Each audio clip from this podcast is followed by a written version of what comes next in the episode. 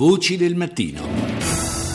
Iniziamo allora questo nostro percorso questa mattina parlando della Nobel, il Nobel per la pace che è stato assegnato ieri al quartetto per il dialogo in Tunisia, soprattutto per quel contributo offerto alla costruzione della democrazia dopo la rivoluzione dei Gelsomini del 2011.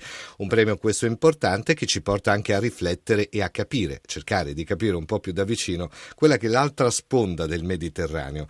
Buongiorno allora e benvenuti in trasmissione ad Armando Sanguini Sanguini che è già ambasciatore a Tunisi ma è anche senior advisor dell'ISPI che è l'Istituto per gli Studi di Politica Internazionale. Buongiorno dottor Sanguini. Buongiorno a lei.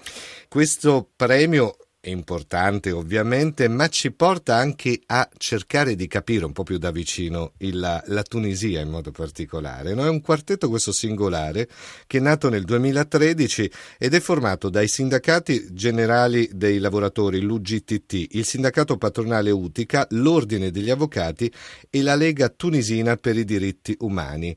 Quanto è importante a questo punto un premio come il Nobel in un contesto oh, arabo sicuramente in continuo fermento. Ma guardi, lei ha fatto molto bene a ricordare in che cosa consistesse, in che cosa consista questo quartetto. Intanto è importante perché quando si è formato, dopo una lunga gestazione per la verità, eh, è intervenuto in un momento drammatico del sì. processo di transizione tunisino nel senso che la classe politica tunisina stava deragliando, stava perdendo la direzione eh, che avrebbe dovuto prendere, nel senso che omicidi politici, nel senso che movimenti di massa per le strade, eh, c'era un grande turbamento e sembrava che questo processo faticoso, doloroso della Tunisia eh, eh rischiasse di fallire.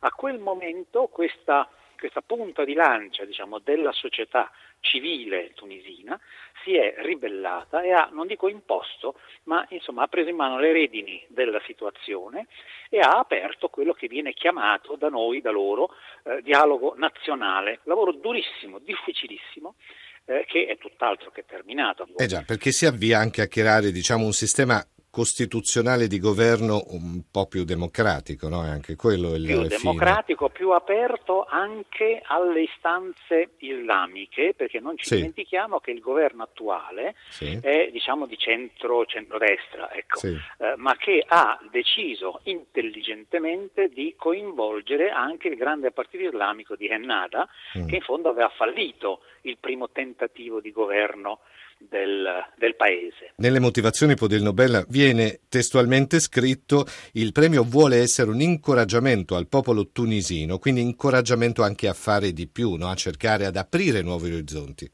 Certamente perché la Tunisia è un paese che continua ad essere fortemente polarizzato, è una delle eredità, se vogliamo, eh, del regime di Ben Ali eh, e questa polarizzazione non solo non fa bene, ma nel tentativo di trovare una sintesi tra mondo islamico e mondo occidentale, la Tunisia è entrata nel mirino del terrorismo, eh certo, come abbiamo visto in certo, questi dolorosissimi certo. episodi di qualche tempo addietro. Quindi il richiamo a questa azione della cosiddetta società civile rispetto, ripeto, a una dirigenza politica che adesso ha ripreso in mano la situazione, però eh, continua a muoversi diciamo, nella cornice di questo dialogo eh, intrapreso dalla società civile.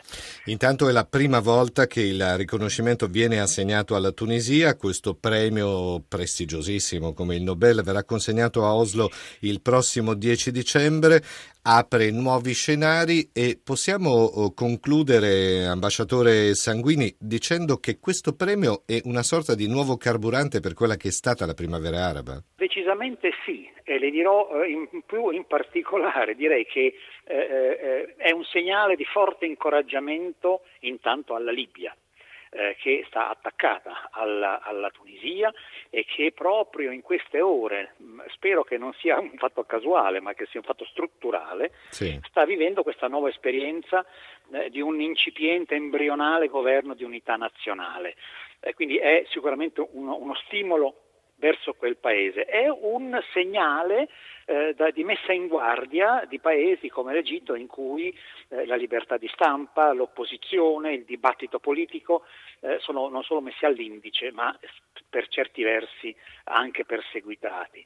E quindi è un segnale per tutto il mondo arabo dove certo. la società civile stenta ad avere un ruolo concreto e propositivo. Ed è sicuramente questo oh, l'assegnazione del Nobel per la pace una, dire, una grande vittoria per l'ancora fragile democrazia uh, di Tunisi. Noi ringraziamo a questo punto Armando Sanguini, già ambasciatore a Tunisi, anche senior advisor dell'ISPI, che è l'Istituto per gli Studi di Politica Internazionale. Grazie ambasciatore, buona giornata. Grazie a lei, buona giornata a lei.